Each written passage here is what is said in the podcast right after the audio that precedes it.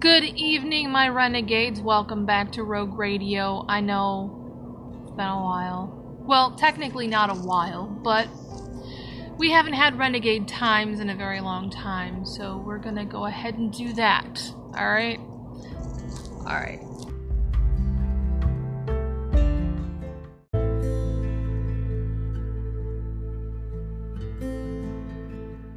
If you have any comments, questions, or concerns about anything, feel free to click the links down in the description below. Yes, please give me time to do that. um, it takes a while for me to go ahead and gather all of that for you, but just know it'll be there. Alright, and we also have merch. Go ahead and get your merch. You'll look beautiful in it, and I work hard on my merch.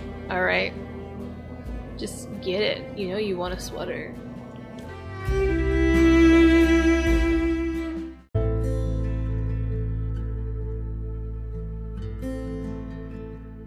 Let's get into some politics. Yes, lots of fun stuff we're about to talk about today.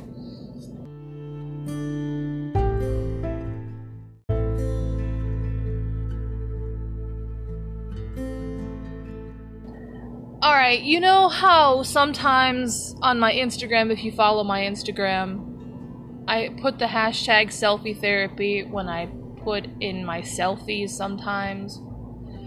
Well, this isn't the right time to do it, Biden. This was a terrible way of doing things.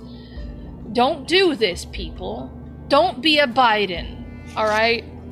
Let us go through this um, article. I, I feel really bad. For one, okay, I offer my condolences to this mother who had just been snubbed by President Biden because she had lost a son in Kabul at the Kabul airport bombing, and I just want to offer my condolences.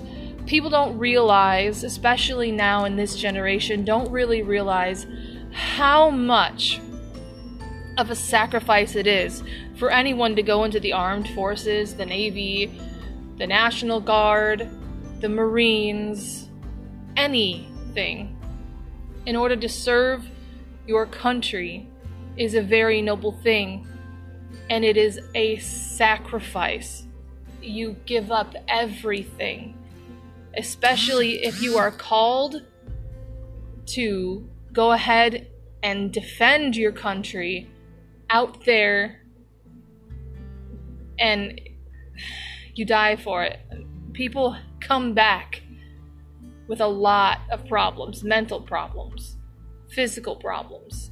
Some people don't even look the same people don't realize how serious it is to be part of the armed forces here in America. So it is a high honor to me. Okay? I don't take that lightly. I don't take that with a grain of salt, and I do not not take it seriously because I really take it seriously. Anyone in the armed forces, love you. I really do. Thank you. But Afghanistan Gold Star mom, I wept. Uh, wanted comfort for Biden and suggested he has suggested a photo with him instead. So before I get into this, I don't understand. I feel like Biden is not real anymore. I don't know what they replaced him with, whether it be a robot, Nephilim, or reptilian. Who gives a shit? Um, this shouldn't have happened. This should not have happened. Um, it is just it's common courtesy to just listen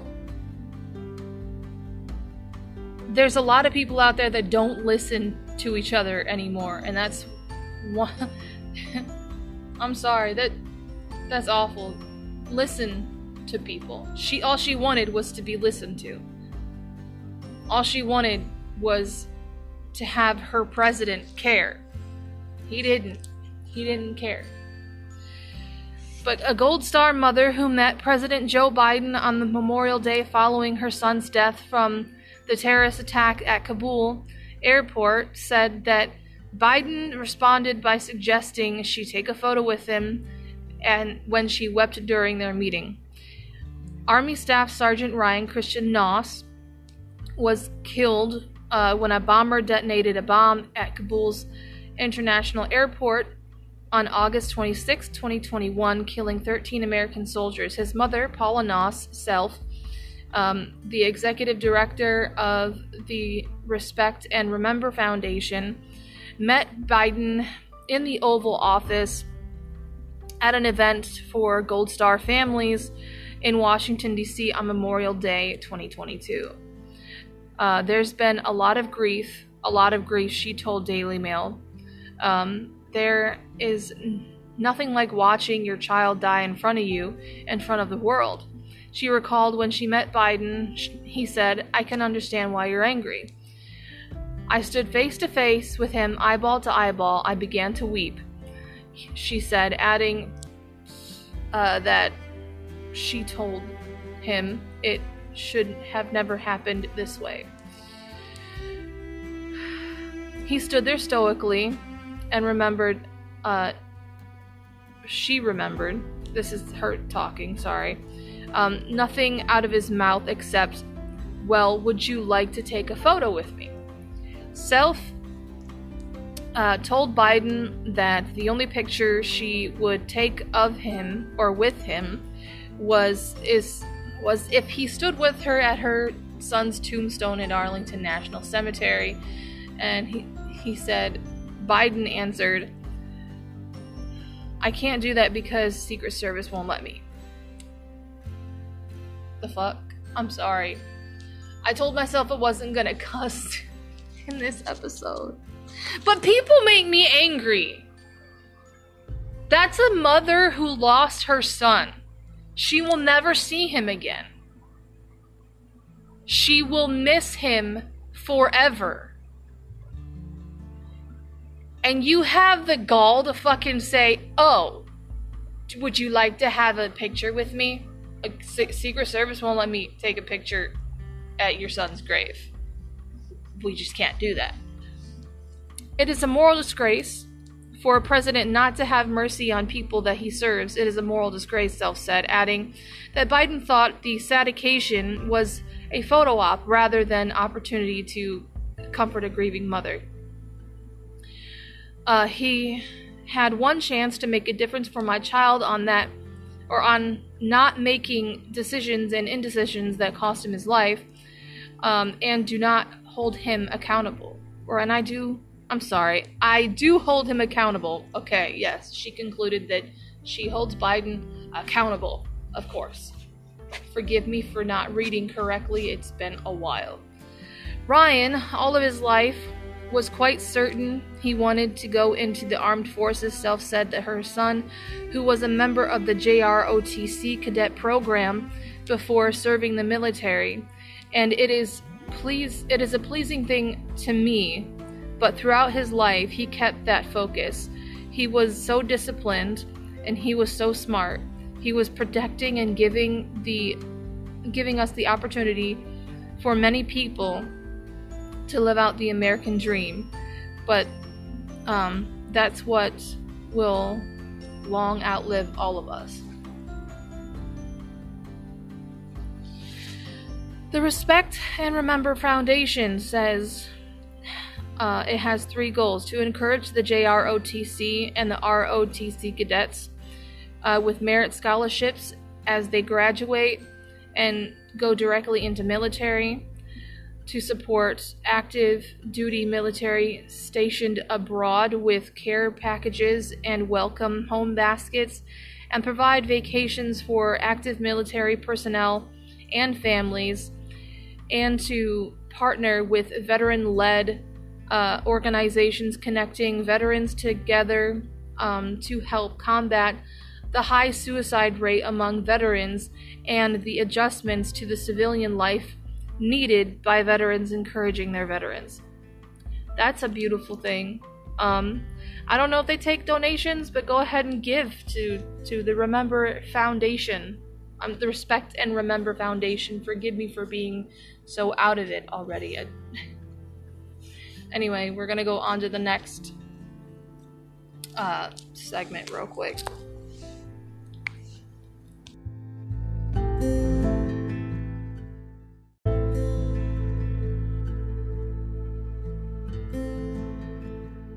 There's yet another wildfire happening this time in Maui, so we're gonna go ahead and cover that. It wouldn't be Rogue Radio if I didn't talk about things that are actually being talked about as well. So, yes, Rogue Radio is about news you haven't really heard of, but I also want to touch on the big things because lives are being lost at the moment.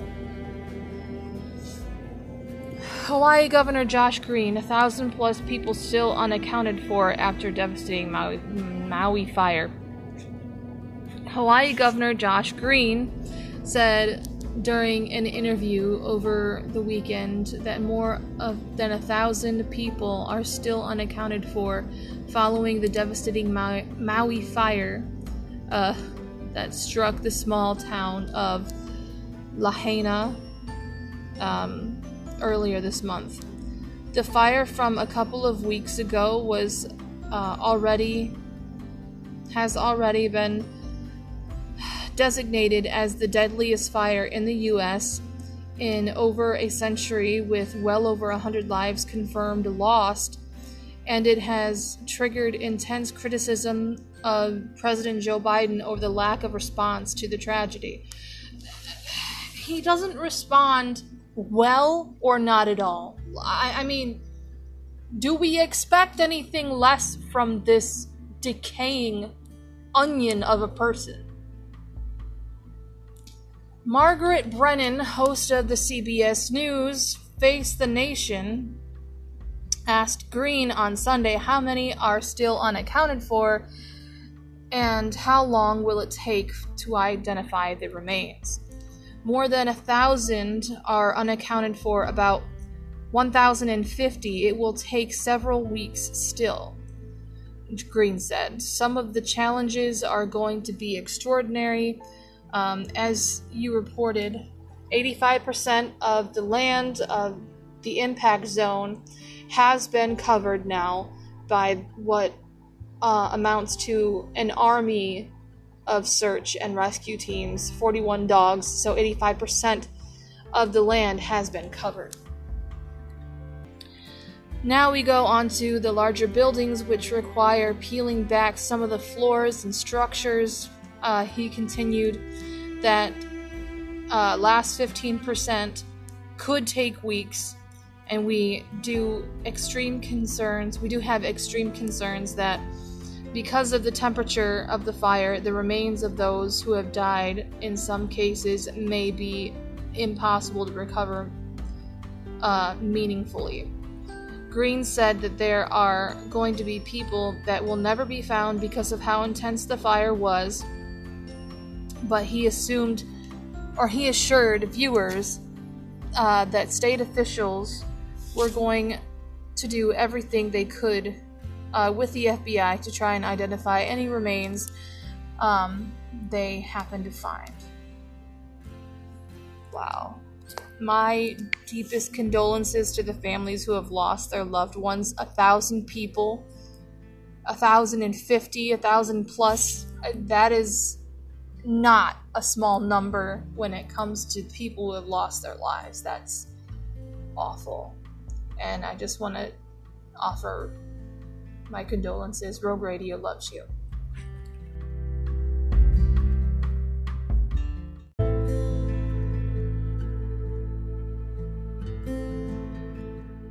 This is not necessarily politics, but it is kind of raising an eyebrow with me. Um, there is a surge in a, a lot of teen anxiety, depression, and suicide attempts at this moment, and I wanted to talk about it. I've been a recovery coach for four years, and um, I work in mental health. I hope I can continue with mental health because it is something that I love to do.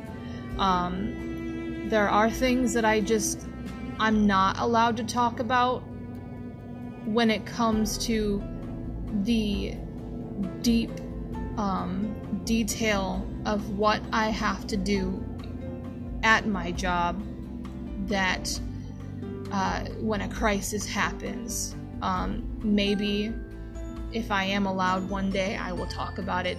But when it comes to like the client's um, personal life, I don't like to talk about that, but um, as a recovery coach, I see a lot uh, when people come to the center that I work at. Sometimes I have to um, call the ambulance because they have either hurt themselves or um, need medical attention immediately. And when I see that there are children and even teenagers still suffering from mental health, it breaks my heart because I've seen young, old men, women, transgender people come into the center and feel at peace, like at my center, but I have also seen people who have just been mentally tortured endlessly. And I have to talk about it. That's just who I am. I one day want to become a therapist. And when I when I see an article like th- like this, especially when it comes to psychology, I have to read it cuz I'm while I'm giving you guys information as well.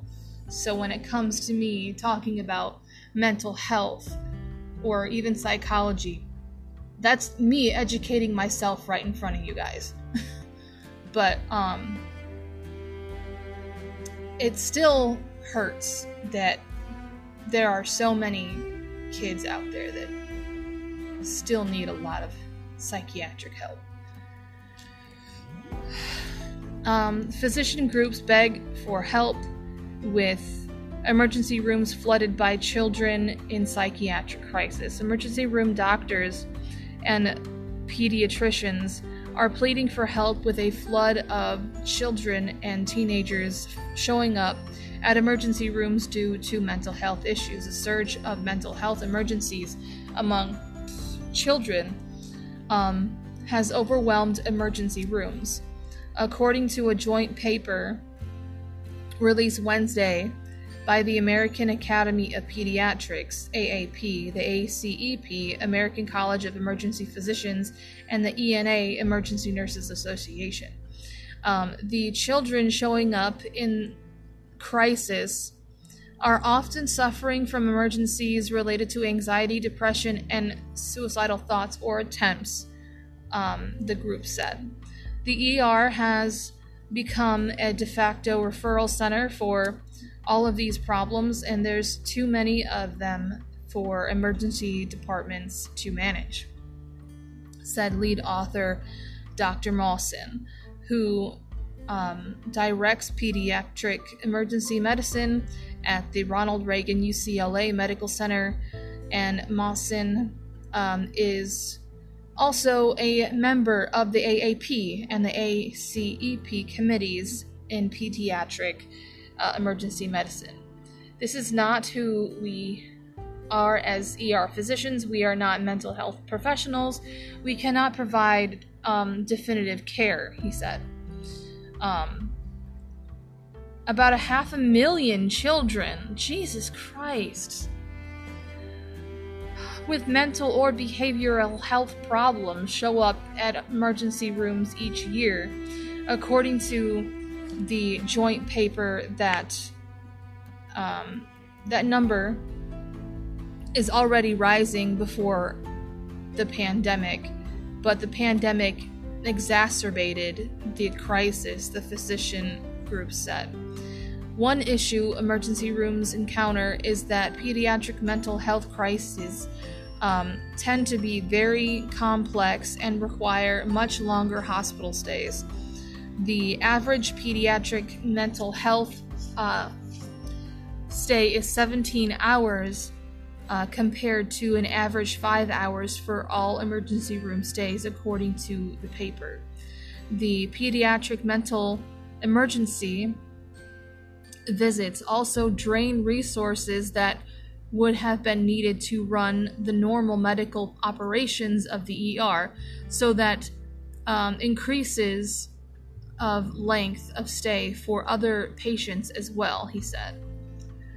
So, someone who is going to the ER for a mental health problem, such as someone who has who has um, thoughts of hurting themselves or having anxiety or having a panic attack, these kids have not been taught how to manage their depression and manage their panic and anxiety. I can understand if they come in with someone with a who had cut themselves, who had attempted to commit suicide, I can understand that if they actually did something along those lines, I'm not saying that people who have intrusive thoughts of hurting themselves can't be treated. I am saying that the ER is not necessarily a place for someone who is going through something mentally and internally. If it's now if it was once internal and is now being expressed externally, meaning suicidal attempts, those would be treated in the ER. But when it comes to the mental health that is internalized, it needs to be taken seriously, yes, but it needs to be taken seriously at a mental health facility. And a lot of people don't necessarily know how to manage their depression, their anxiety, their panic, their suicidal thoughts, their intrusive thoughts. Um, and people, especially now, need to learn how to manage that. Um, the one thing that I would necessarily, you know, suggest is to distract yourself. When it comes to depression, and thoughts of hurting yourself, intrusive thoughts, whatever they are, the, all of that is internal. Therefore, I wouldn't say that it doesn't exist, but it doesn't exist outside of yourself yet. So when everything is internalized, you have to do something externally in a positive way in order to manage what you're going through. So, anyone who is suffering from intrusive thoughts, I've gone through that. I've had thoughts of hurting myself. I've had thoughts of doing all of that. I have acted suicidally before. And it's been six years since I haven't done anything like that. It is possible to manage, not just to survive, but to live. Maybe one day if my if my podcast doesn't have so many annoying little segments and little shows that I choose to do, maybe one day it'll just be strictly about mental health. Maybe there's going to be a future mental health talk that I can do and bring people on. That's something that I would love to do. But when someone who is experiencing internal thoughts internal feelings, your emotions, your thoughts are all internal. When it comes to acting out on those internal things, it has to be positive. So, when you have a negative internal feeling, a negative internal intrusive thought, use what you can in a positive way externally to distract what your mind is going through. Because there's a lot of things that tie into mental health, especially with spirits, which honestly, I do want to talk about, but I will say all of those thoughts in your head aren't all your own. I'll just leave it at that. If you're wondering why you're having those thoughts, it's most likely because it's not your own. But another issue that children who arrive at the emergency rooms in crisis less likely to get a follow-up care they need so that they can go on to the emergency room rather than a psychiatric crisis uh, center or community health center, um, according to Moen. Um, the physician groups are um, calling for several me- measures to address the crisis. Um, the measure is community based teams that could respond to children in crisis at school in doctor's offices, and even at their homes. Um, other or another measure is placing pediatric mental health professionals in emergency departments. That is something that when I had gone to the emergency room for a mental health crisis back when I was 19, they did have a mental health doctor come and talk to me. That's something that they still need to do.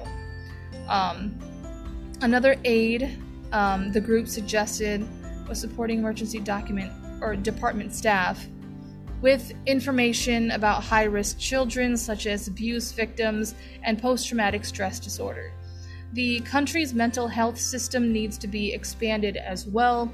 Um, the paper's author said um, there is only one mental health professional for every 124,000 children, and as many as 5.5% of all counties um, do not have even one psychiatric professional, they said.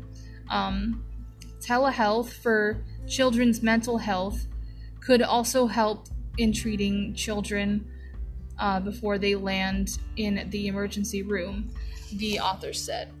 We are in the ER basically, and um, a safety net. So they're basically a safety net, the ER is. Um, we can't say no to anything, um, and we have to accept whatever comes our way. And I think that is why everybody is referring these children to the ER, he says. So, uh, it is very true. Um, specifically in my city, there is probably maybe about five main um, behavioral health companies, including the one that I work at, that work around the clock to help people. Um, there's a lot of factors that go into why people end up being um, this way when it comes to going into a mental health facility, not even just a facility, just like a behavioral health, um, you know, company where people can talk to a therapist and stuff like that. It is mostly because um, mental health changes all the time. I don't know when it comes to physical health. I feel like physical health is more mapped out better than mental health. Mental health, anything can really happen. I am saying that, um, I don't know how to say it. I am saying that comparing to mental health and physical health, um, physical health I feel is more mapped out better than mental health. Mental health is always changing. Um, mental illness is always changing. There's many branches of autism. There's many different degrees of um, different disorders now, and there's many different reasons on why people end up having these mental disorders or these mental illnesses. And there's many different ways in order to treat someone who has a mental illness, especially someone who has depression, anxiety, or has a panic disorder, bipolar disorder, OCD, all of that. All of that has to have a certain type of approach. And there's many different mental health disorders out there. And just like the body can get sick, the mind can get sick as well. And so when it comes to someone who cares a lot about mental health, I feel like there's a lot there's not a lot of people. There's not a lot of people who care about the mind of other people there's not a lot of people out there in the mental health field that care enough to help someone manage their mental health. And we need more. We need more people who care.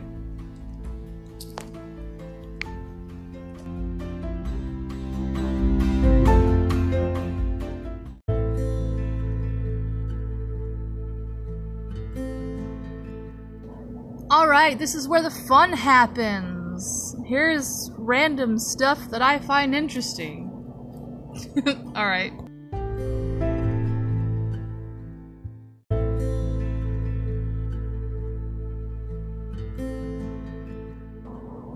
I wanted to talk about the new Netflix uh, movie called um, Jesus Revolution. So the Jesus Revolution kind of centers around the um, Jesus, the real Jesus Revolution back in the 60s, around 1969.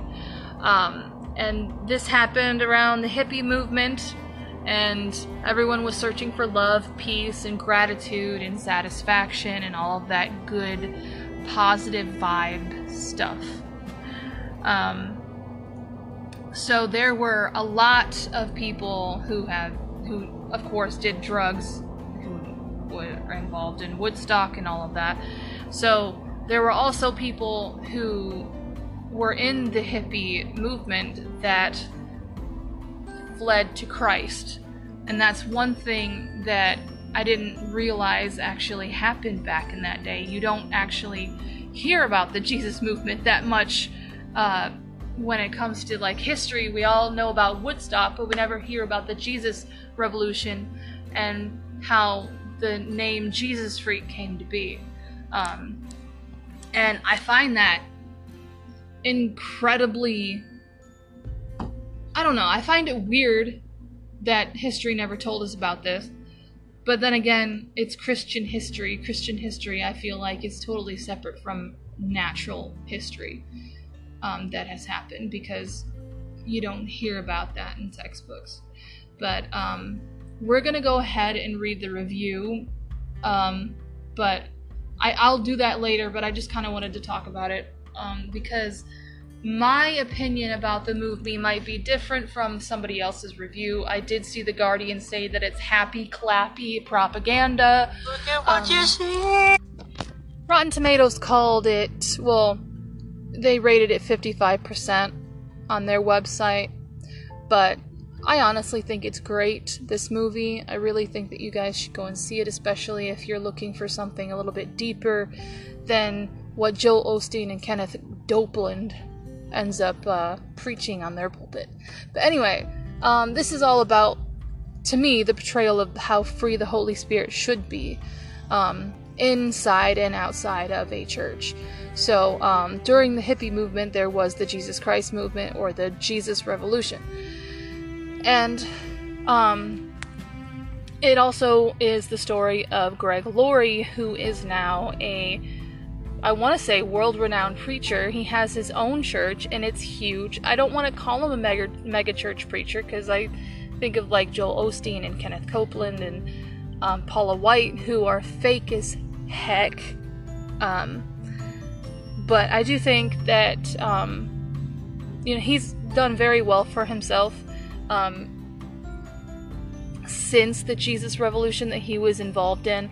Um, he was involved in heavy drugs at the time uh, when he was um, younger in the 60s as well with the hippie movement. And um, one day he just felt um, like he was very empty and he meets this man named Lonnie Frisbee who is portrayed by um, the man who portrays Jesus Christ in The Chosen and he does a, an amazing job um, doing that and portraying Lonnie Frisbee who is also a real person in you know the Jesus movement and um, so it's really great to see how hippies interpret the spirit of God and people who have been raised in the church and how they interpret the spirit of God.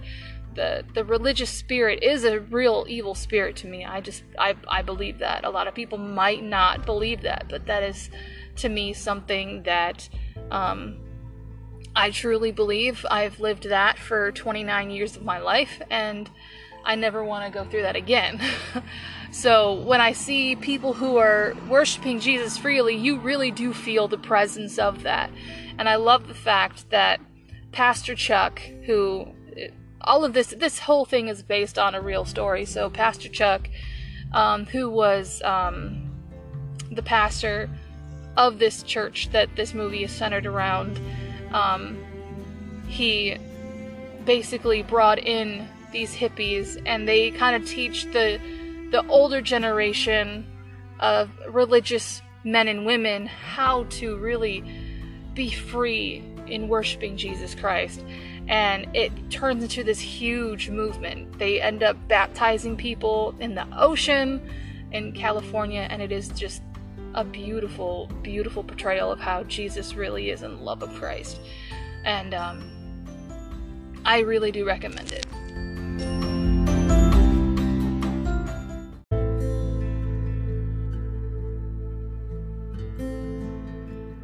Greg Laurie is still preaching strong. He is actually on Yes FM on like every Sunday, 89.3 every Sunday on um, Yes FM at noon.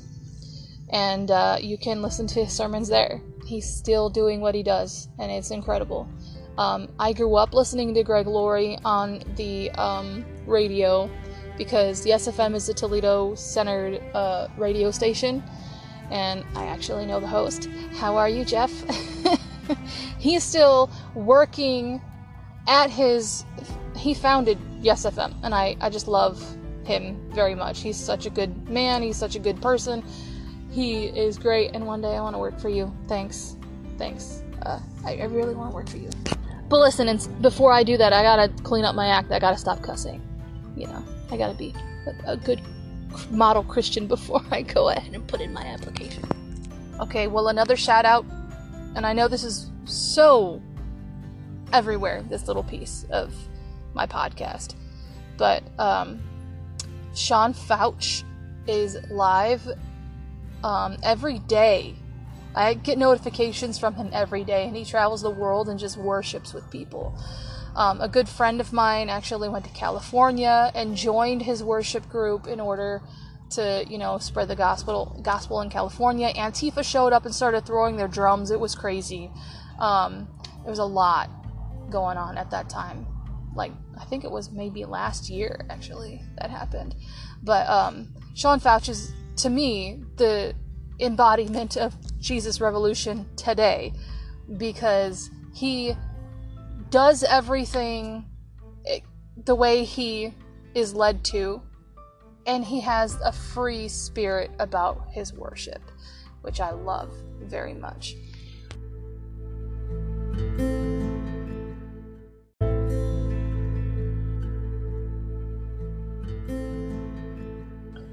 But I will read a review of this movie later on tonight because I'm about to get some pizza. Actually, waiting for the pizza to get made, so um, you gotta stop for pizza. Just like, you know, English, they stop for tea. Listen, there's a song about it Hi, Professor Elemental. The fuck is wrong with me today? Today I'm just lit. I'm just. I'm happy. Are you happy? I hope you're happy. But yeah, Toledoans need pizza every every Toledoan stops for pizza and maybe weed, but I don't. so, while I wait for my pizza to get made, um, let's have a break. A break from my crazy self.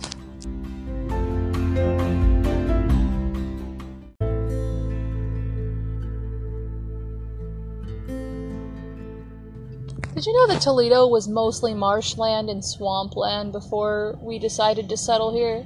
So basically, I'm a swamp person. Just been brought up in the swamp.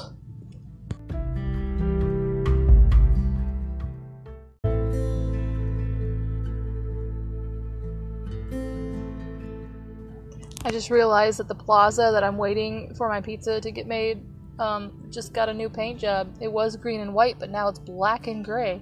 So very nice. Very nice. These are the thoughts that go into my that are, go through my head while I'm waiting for my pizza. Toledoans 101. Just waiting for pizza.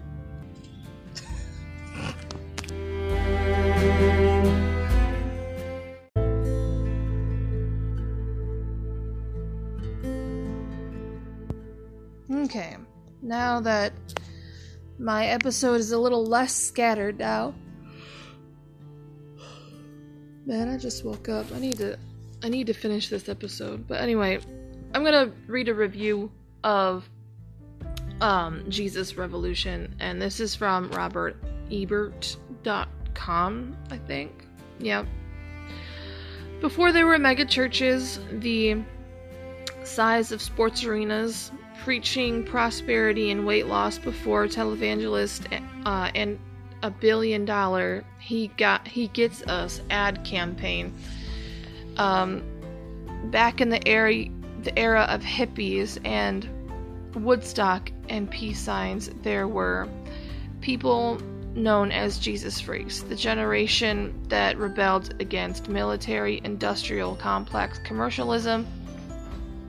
Um, their parents, and pretty much everything, but was not always clear about what they wanted, including a subgroup who became passionate Christians. They weren't in the mold of people dressed up for church on Sunday, and they lived simply and communally. And they were inspired by leaders who were charismatic in both secular and religious senses of the word. So, they were the subject of the June uh, 20, 21st, 1971 cover of Time magazine titled The Jesus Revolution. There is an uncommon morning freshness of this movement, a buoyant atmosphere of hope and love, along with the usual rebel zeal, and uh, the story gushed. Okay. Um, let's see. Their love seems more sincere than the slogan, um, deeper than the fast fading sentiments of the flowered children um, that startles the outsider in the extraordinary sense of joy that uh, they are able to communicate. Let's see, an ad popped up. Um, that is the story and the message of a new film called Jesus Revolution, based on a book by one of the leaders of the Jesus Freaks, Greg Laurie. Um, this movie is not about um, certain details like the like one of its real life characters homosexuality and um, history of substance abuse and instability nor does this film explore the questions about how cleansing of baptism does not necessarily lead to perpetually buoyant atmosphere of hope and love instead it is a gently told story preaching the to the converts assuming that the evangelical Christianity is unassailably the answer without considering the particular worship may not be the answer for all.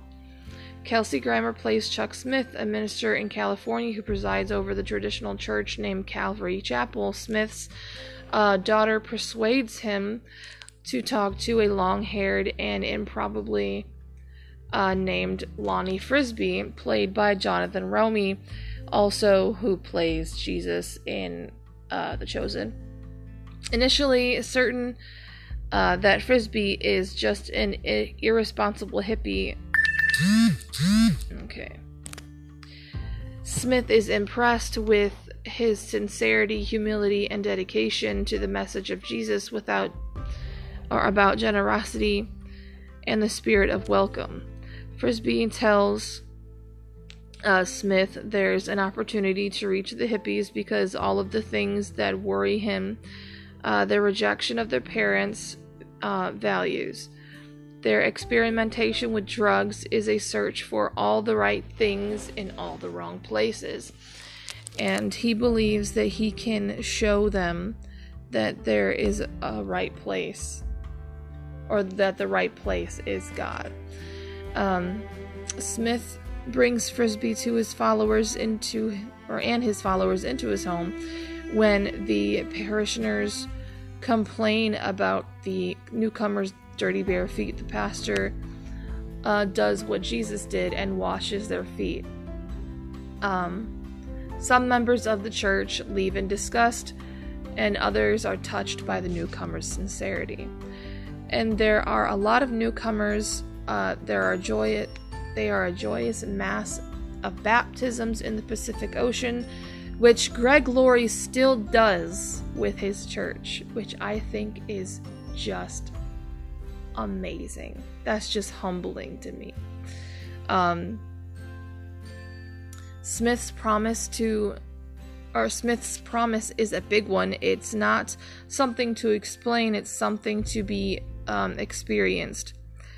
Uh, what you're seeing is a symbol of new life. Every doubt, every regret, all washed away forever. Much of this story is seen through the eyes of Laurie, whose uh, book inspired the film. Um, he comes first as an observer, bringing his movie camera when a reporter asks if he is a part of God's forever family. He shrugs. He says, I don't really know what a family feels like. He finds himself drawn to the sense of community, purpose, and spirit- spirituality Smith and Frisbee are offering. And he also is drawn to Kathy Barlow, um, engagingly natural, though it takes a bit longer to figure that out that the real life Greg Laurie is is a pastor and married to Kathy. Well, yeah, you're not supposed to know that until towards the end of the movie. But anyway, um, the contributing parishioners uh, say they feel uncomfortable, and Smith tells them that perhaps that should be his purpose. The people he wants to comfort are the young people seeking God, not those who think they are already they have already found them. Um, and yet, this is what this film does not do. Smith promises forgiveness, freedom, and acceptance, not no guilt trips, this is your home. In other words, comfort. Yet, when Smith and Frisbee have ac- acrimonious split after Frisbee starts um, exhibiting signs of instability and grandiosity, all we learn is a brief text over the end credits that they later reconciled. The thing is, is that the end credits I feel like were the best because it kind of fills in the gaps that you end up kind of like asking yourself some questions like, oh, okay, yeah, did Frisbee and, you know, Smith actually reconcile? Yes, they did. But, um, there is nothing about the troubled years covered in the documentary. Anyway, uh, Frisbee, the life and death of a hippie preacher. So there's also a documentary about his life. Um, this film is capably made um, but superficial. It's tricky to balance acceptance, guidance, and consequences. Um, it is impossible to make everyone feel equally valued all the time. Jesus' Revolution is more of a wistful wish to bring a wave of new followers than an effort to understand that they'll uh, need once they're there. To quote Jack Kornfield from another faith tradition, after the ecstasy comes the laundry. And to be honest, I I totally agree with that, you know, sort of way that this uh, person said that. Like the movie is wonderful and it does kind of talk more about like the happy-go-lucky type of salvation where when they talk about the salvation of when someone immediately starts to feel happy and free from the things that they ended up doing before they were saved. So, like, they feel free from their sin, which is something that is supposed to happen. But it is true that, you know, they don't touch upon how that process does kind of die down once you start getting used to the faith. It's not always going to be sunshine and rainbows, and that's that's fine. Um, and the thing is, is that faith is a process as as just as much as salvation, because salvation is also a process. It's not like a guarantee or an app. Well, I would say it's an absolute, but it's not like a guarantee you're going to feel all warm and fuzzy all the time. But I feel like a lot of people should already know that, but unfortunately, a lot of people don't.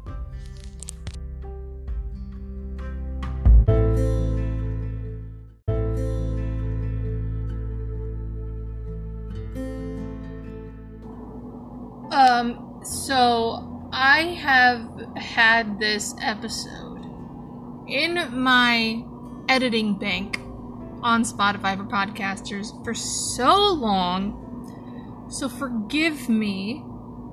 Okay, I've been working my ass off at uh, the center that I work at. I've been babysitting a lot, and I have also just been working very hard on creating and rewriting and revising and editing my book Rogue, which um, I'm gonna have to put a link to where you can read it for free for now until I'm able to publish it. But anyway, there's a lot going on with Rogue Radio, and uh, no, like I said, I'll never abandon my renegades. Thank you so much for listening. But um, anyway, we are going to go ahead and talk about my homeland, Toledo, home of the hustle. So let's just, you know, go ahead and do that. I think a gnat just flew in here from the window. Look. Anyway. My ADD ass. Anyway, former Toledo Council members sentenced for bribery and extortion convictions. I'm not surprised. Toledo, Ohio, two former Toledo um, city council members convicted in a bribery and corruption scheme uh, received their sentence on federal court yesterday or Tuesday. What is today's Tuesday, right? Of course it is. Anyway, but maybe they were talking about last Tuesday. Yvonne Harper was the first in the court schedule this morning. Judge Hem- Helmick um, sentenced her to one year and one day in prison. One year and one day. Why is that? Why is it so specific? Like, she's going to stay one year and one day in prison. Um. Okay. And, uh, okay, for the conspiracy conviction. Uh, so the court found that she received nearly 10,000 in bribes while uh, on the council, and she had no uh, criminal history prior to the FBI sting operation. Uh, she will surrender into custody in a later date. Tyrone Riley was sentenced to 24 months in prison. Larry Sykes will appear in court um, Wednesday, okay? Those three former council members uh, pleaded guilty in December of 2022. Meanwhile, Gary Johnson fought charges in court. Um, he also was found guilty on the bribery charge in June, which he was found not guilty of extortion charge. Okay. Um, he is his I'm sorry, his sentencing date is not known. So okay, we're to keep going. The four members along with an attorney were indicted in July 2020.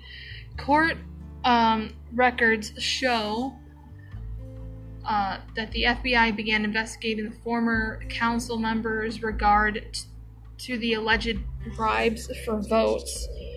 Um, scheme in 2018 unfolded over the following years, and the four accused of accepting payments ranging from 500 to 5,000 in exchange for their votes and zoning in requests uh, to internet cafes and special use permits or SUPs uh, for local businesses. Court documents show that during this time, Riley accepted more than $5,000 in payments and meals in return for the support on five occasions related to zoning charges and SUPs and for businesses. A statement from the DOJ read additionally in two occasions Harper accepted more than 5000 in return and her support of zoning charges and SUP's businesses. Uh, Sykes accepted on two occasions approximately 1500 for his support of SUPs. See, like, I'm pretty sure the economy is really bad for everybody, but listen, in Toledo, the economy's bad year round. All year, every day. and I mean that with the like the biggest sincerity because even city council's trying to earn extra money. Like this is nuts.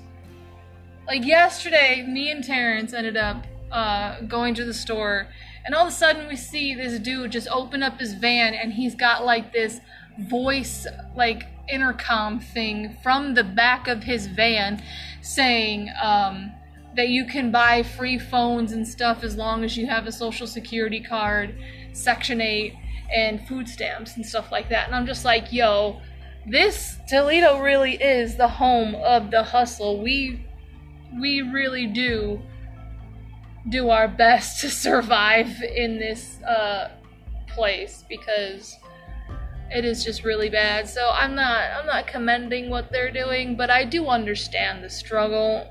Or if they just did it just to do it, well, fuck you. But there are a lot of people here struggling.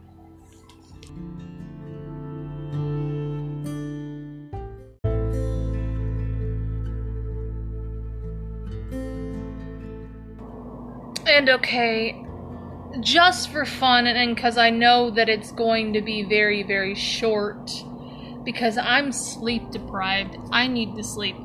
Um, I, yeah, okay, these are the top 10 Tom Hiddleston movies because, you know, Loki season 2 is going to be coming out. I just saw the trailers, pretty awesome. So let's go ahead and read um, Tom Hiddleston's top 10 best movies because I love that man. I'm so happy that he's a daddy now. So great. Anyway, according to Rotten Tomatoes, number 10 is Muppets Most Wanted. I have watched this. and to be honest, I. I watched this when I was a big, big, big fangirl of Tom Hiddleston. Like, I loved this man. I really thought that I was in love with this man. Anyway, um, and I saw him. It's a very small part when he uh, decides to um, take up this role as a scapegoat in this big Russian prison. And he has no lines. He just breaks out of his chains and gets electrocuted. I don't understand. How is this uh, on top 10? I mean, honestly, it's still a funny movie, I'm not gonna lie. But he has no lines. I don't know how this even got into top 10. There's, there's a plethora of other movies that he's done that could have been up on here. The Pirate Fairy, which I have watched. And you know what? I wasn't a big fan of it just because I'm I'm not too big on Tom Hiddleston being a voiceover actor and just because I guess I'm just used to seeing his face on screen instead of an animated character persona of him. So um, I have watched this um, back in the day, and um, it is all about like this evil pirate that you know captures this fairy and tries to manipulate her into finding like treasure for him because he's a greedy ass, and that's pretty much it. Again, that um, that movie shouldn't be on this list, but anyway, exhibition. I have never seen this. We're gonna we're gonna read this one. Exhibition is a hard-hitting drama that follows D and H, two artists who, to, who are living together in London when they decide to put their house up for sale and open a public exhibition. Um, their personal and professional lives begin to unravel in mysterious ways, and Hiddleston plays Jamie McMillan, um, reuniting with Hogg after um, working together in Archipelago in 2010. Um, along the movie, or although the movie is is an acquired taste, bound to appeal more to the art house crowd and blockbuster fans. Exhibition is hailed as for for its uh, detached fly on the wall approach. Okay, so it's like you're watching them from the inside of the movie. Is that what it is? The dialogue is stripped down, allowing viewers to wallow in the visual splendor of Hogg's filmmaking, while um, Hogg aptly reflects the cold and distant nature of their characters um, through the camera work, offering a hauntingly poetic look of marriage on the rocks. Interesting. Avengers Infinity War. Okay. Listen, fuck Infinity War. fuck Marvel. This is number seven on the uh, list on Rotten Tomatoes. So, I hate Infinity War. I hated it. Okay. It was. Okay, let me say this. It wasn't that bad as far as, like, the script goes. I just knew that Disney threw up all over it. You know how Disney just decides to just like take the script and give it to a five year old and scribble bright colors all over it? That's how I knew it wasn't the dirty and gritty, rough and tumble type of action movie that the Thor series uh, was usually all about. So, no, I disagree. Again, so let's see here. Only lovers left alive. So I have not seen this one, but I really want to see it because he acts with Tilda Swinton, and they're both fucking vampires. And oh my god, uh, listen. If he would just grow out his scruff, okay, in this goddamn movie, okay, listen, he would be a great live action Shota Aizawa from My Hero Academia. This man is just perfect for that role. I just see it. I do.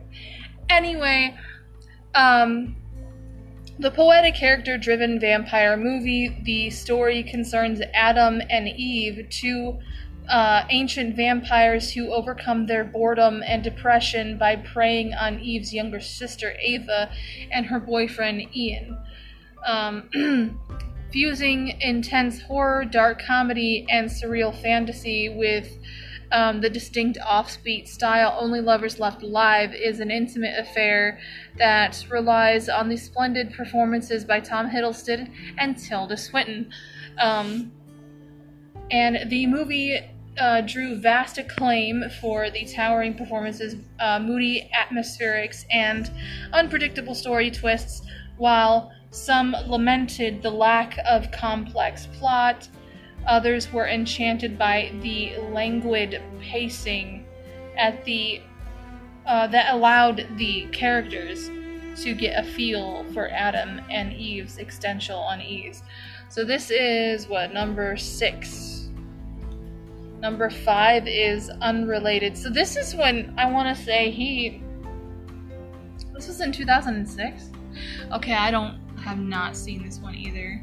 Because I know that there is one where he is like 18 and it's on YouTube. I can't remember the name. I think it was like called Holiday or something like that. And he has like his uh like really tight permed curls and he's like 18 in this and I think this is like one of the movies that kind of where he started out as and it was a very low budget movie, but this one is different, but I see the picture of um like the header of this column here for number five. And it kind of looks like the same thing. It's babyface Hiddleston, but anyway, Hiddleston worked on uh, British filmmaker Joanna Hogg for the first time on her uh, feature film debut, Unrelated. The story tracks Anna, a woman who takes a break from her partner Alex, who um, visits a childhood friend in Italy. Oh, okay, this might be it actually. Um, while they're okay, he wouldn't be 18 then because it's 2006. Maybe it is. I'm gonna stop interrupting myself. Okay, we're just gonna keep going. While there, Anna begins hanging out with her friends, uh, debauched teenage children, and um, nearly begins a torrid affair with Oakley, or Hiddleston, the charismatic teen leader. Beyond the central performances of Unrelated, the uh, he was commended by critics for Hogg's uh, keen um, observations relating to Anna's social dynamic. Um, viewers can sense a Anna's palpable middle-aged malaise, uh, her awkward, uneasy encounters with the teens, and her dreadful anticipation of returning to Alex. Uh, most of all, the film was hailed for being uh, an assured first time feature from a promising indie director who was who, had, who has only gotten better over time. Yeah, okay. The Avengers. Okay, yes, The Avengers, I will agree, because this is number four, was one of the best movies from Marvel that Tom Hiddleston has ever played in just because this was before this was like the golden age of Marvel before it got just sold to fucking Disney and Disney just came all over it. It it, it was gritty. It was great. I found it wonderful. I still have that movie. We have a plethora of we have a whole wall of movies at my house and I love that movie. That is one of my favorite movies of all time. And uh, yes, it is one of the movies that I have actually fell in love with Tom Hiddleston and Loki at the same time. So yes. Um, I think one of the main reasons why I love this movie, besides Tom Hiddleston being like the lovable villain, I will say all of the action in this movie is really great too. I really love fight scenes, uh, especially when they're very, very creative. All right, so number three, Midnight in Paris. I have watched that. and it has Owen Wilson in it, which I really fucking hate. I hate, I hate him very much. He's a terrible actor and says wow a lot. I can't stand him. But Midnight in Paris is about a writer played by Owen Wilson who's having a hard time writing, and his wife is not very supportive. And so they decide to go abroad to kind of like inspire his um, writing talent. And while he's there, he ends up passing through a doorway and he ends up going back in time or something.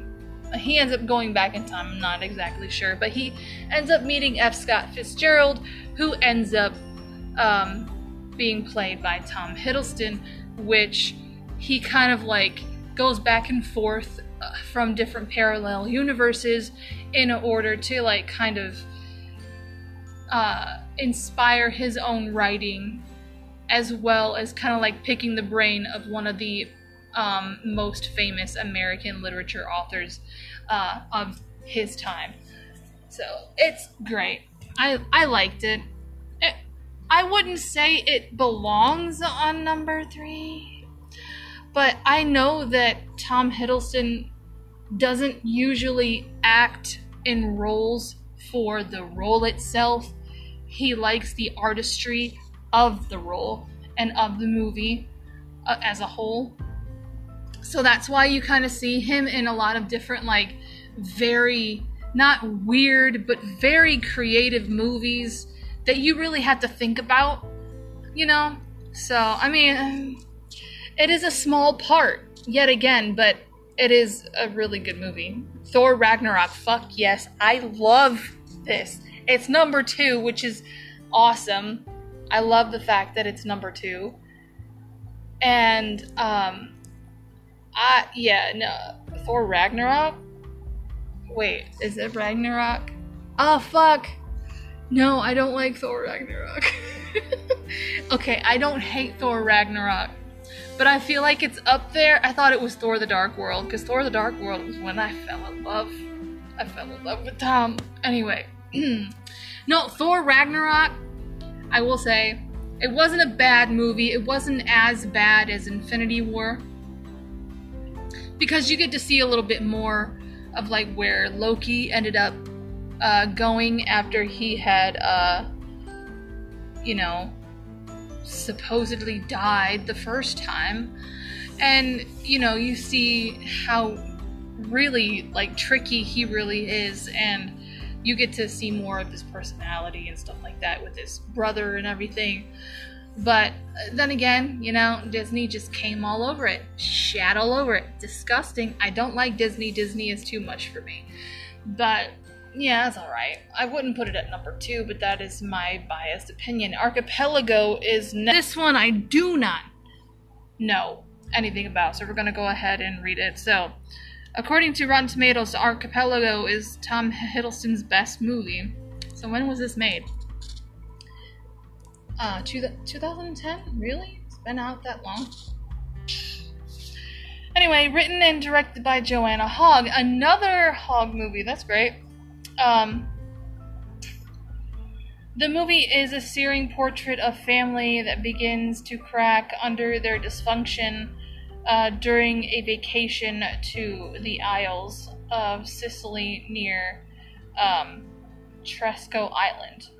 Hiddleston uh, gives one of the most memorable turns as Edward, a man of ex- existential crossroads, who quits his job as a fair has a, and has a farewell holiday with his family before heading to Africa. Um, after working together on Hogg's first film, Unrelated, the superb actor director duo picked up the, the creative groove and delivered a quiet yet affirming character study um, of a man grappling with life crisis in the movie lauded for its unpromising look at the family's past coming back to haunt each member. Short, quiet scenes build up over time and have a cumulative effect that resonates with viewers long after the movie ends. So that's really cool. I'm gonna have to go ahead and put that on my movie watch list. But um, I will say that the um, honorable mentions would have to be the Deep Blue Sea, which um, I don't know her name. He acts with that one lady who plays uh, Amy, um, and it's all about how like suicide attempts really break up a um, break up a relationship to people with people who cannot handle that type of mental strain. Um, I find it beautiful just because it's not just about that. It also kind of talks about how like um, Tom Hiddleston's character is very young compared to um, we'll just call her Evelyn for now. I feel really bad that I don't know her name. But Evelyn's character as well, um, she's an older woman, so um, kind of like plays on that as well. I like how he ends up doing like the um, slice of life type of um, movies when it, he's not doing anything for Marvel because it's I find it really refreshing.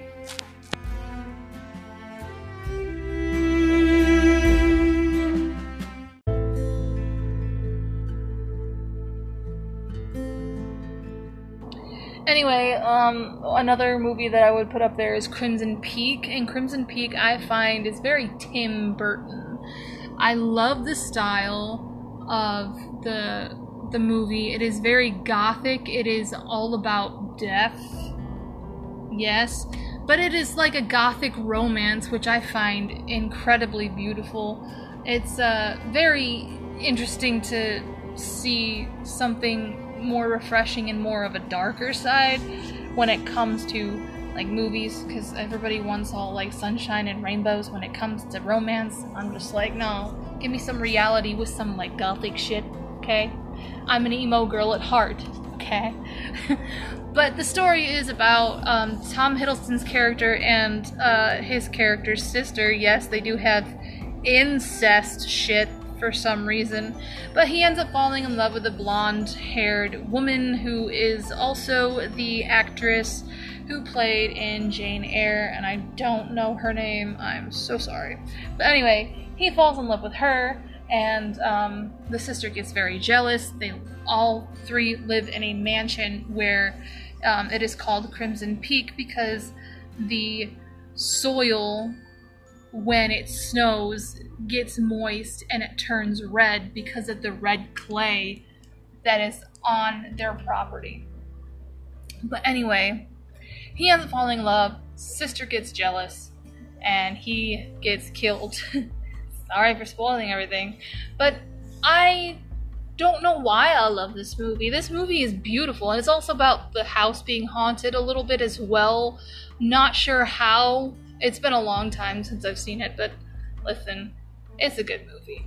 What's another one? I'm, I'm looking at the list of like movies in here. Let's see. He's in Deadpool 3? What the fuck? High Rise. Okay, I understand that High Rise is a very artistic movie, so when I watched it, I will say I didn't get it at first because he basically lives in this very high end type of building where everyone has their secrets, everyone has their like it's like the tower that they live in, this apartment building is like their own type of world but they come out of that world because they have to go to their jobs and then they go back and it's it's like anything goes in this tower. And then this tower ends up becoming hell on earth for the people who live there because they're all eating each other and having sex with each other and killing each other. And tom hiddleston's character is kind of like that character from like the outside looking in because he stays separate from everyone, but he still lives inside the building, which is strange. And it's weird. It's one of those artistic movies that you probably won't get until after you start thinking about it for a little bit, you know, after you watch it. But it's still a good movie, I think. Let me see. Where's another one? Yeah, The Deep Blue Sea, I said. He's in Black Widow as well? Huh. I'm trying to see. Miss America, The Gathering. He's in The Simpsons? Interesting. Huh. I thought he was in more than just these, but. Okay. Let me look on IMDb real quick because I really don't want to give you just three movies. I wanted to give you at least five. Because I know I like bombed at least five of them for you to not watch, but let me see. He's an Ant-Man, The Simpsons, the X, the Essex Serpent, What If? I never heard these. These are brand new ones. Um, are these shows? These are shows, aren't they? Anyway, I, whatever. Um, thanks for listening, and I will see you in the trenches next time. I'm really, really, really sorry that I cannot finish because I'm tired. I can barely keep my eyes open. Good night.